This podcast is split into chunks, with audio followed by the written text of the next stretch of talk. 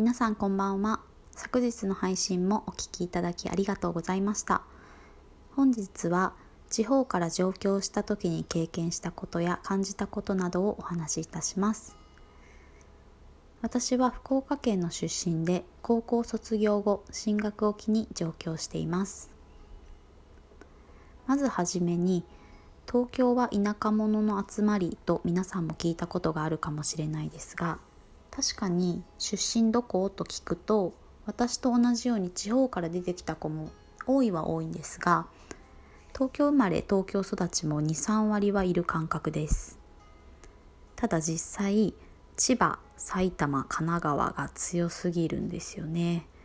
本当に多いです。よくテレビ番組でも千葉 VS 埼玉とかやってるんですが先日の飲み会の時にもその話題で大盛り上がりしました。実際に生でその戦いを聞くのは相当面白いです。その時は埼玉勢の勝利でした。いやあの本当にあの団体戦は面白かったですね。で九州出身の私からすると東京神奈川千葉埼玉の1都3県もう全部ひっくるめて東京の人っていう感じなのでそう考えたら東京で出会う2人に1人は東京出身という感覚です。で本題に入りますとまずは東京に出てきて大変だったことをお話しします。1つ目は通勤通学ラッシュ時の満員電車です。通っていた大学が表参道にあったんですが1本で通える田園都市線という沿線に住んで毎日通学していました。その田園都市線というのが略してデントなんですがデントはやばいんです。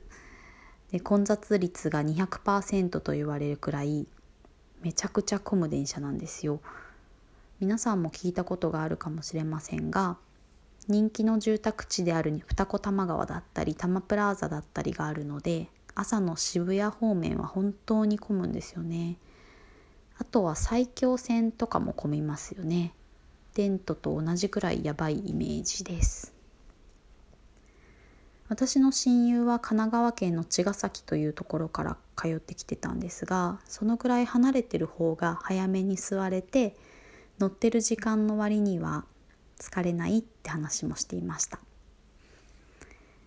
なので大学や職場の場所にもよると思いますができるだけ徒歩だったり自転車だったりで通える範囲に住む家を見つけるっていうのはおすすめです。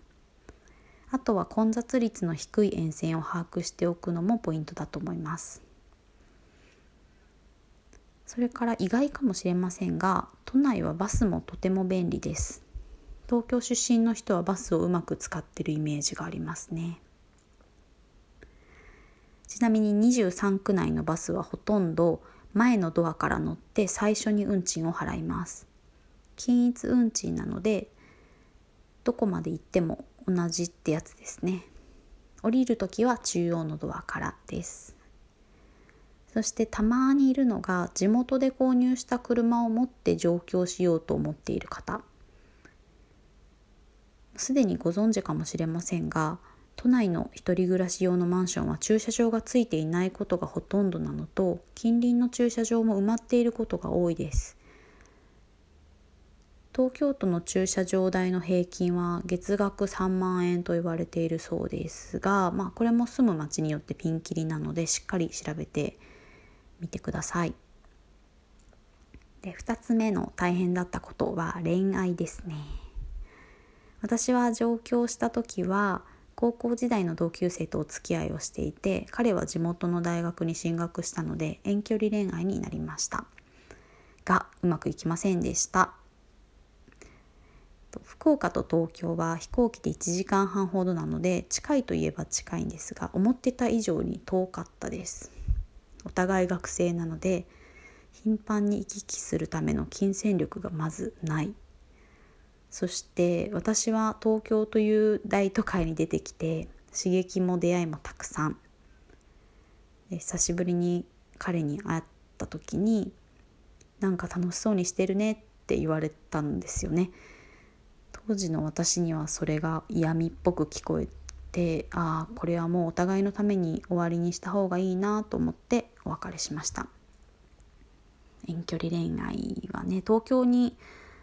あの限らずだとは思いますが一方が地元に残って一方が都会に出てくるパターンは、まあ、私のような結末も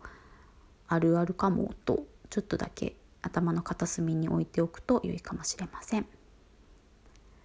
まあ人生なんてねなるようにしかならないですからね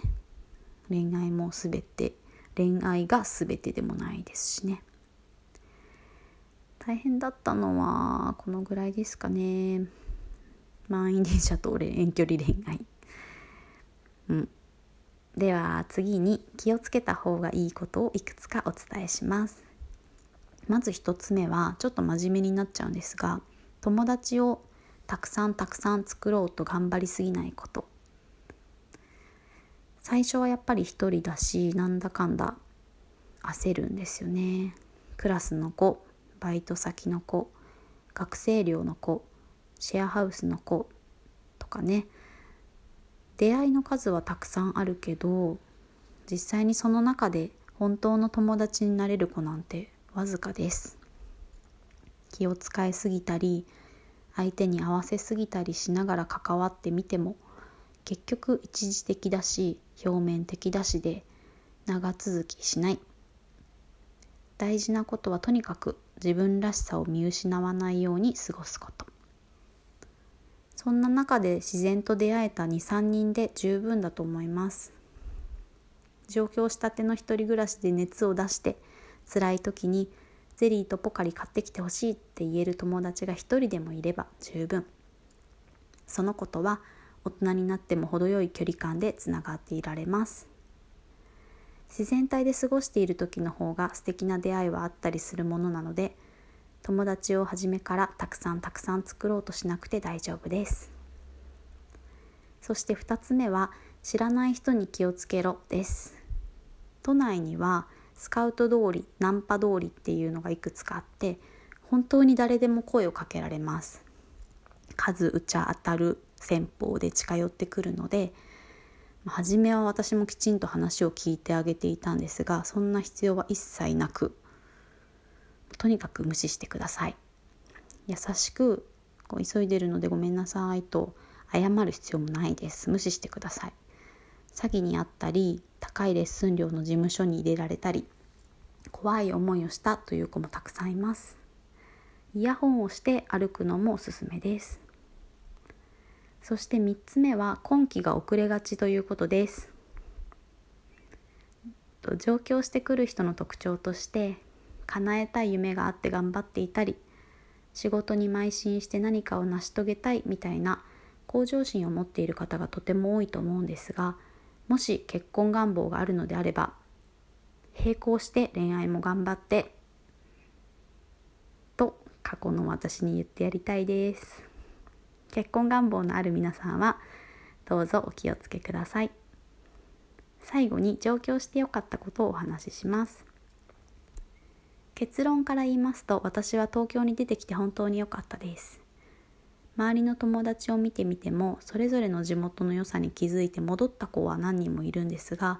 上京しなきゃよかったという言葉はその子たちからも聞いたことはありません。東京は住む町ではないということも頻繁に耳にしますが東京も狭い中でもいろんな町がありますし住みやすさの基準は人それぞれなので住みやすいっていう人もたくさんいると思います。具体的に私がなぜ東京に出てきてよかったと感じているかというとまず一つ目は干渉されないというところです。誰も私を知らないし私に興味がない。私が何をしても噂になったり他人の会話のネタになったりしない。今でこそ知り合いにばったり会うなんてことも増えてきたんですが学生時代なんかは学校のそばでしか偶然知り合いに会うことはなかったですしそれが当時の私にはちょうど良かったです。今はそこまで極端には考えなくなりましたがもしあの頃の私のように田舎特有の干渉されているような感じが合わないなぁと悩んでいる学生さんがいたら東京という広い世界の中にポツンと身を置いてみるというのは一つありなんじゃないかなと伝えてあげたいです。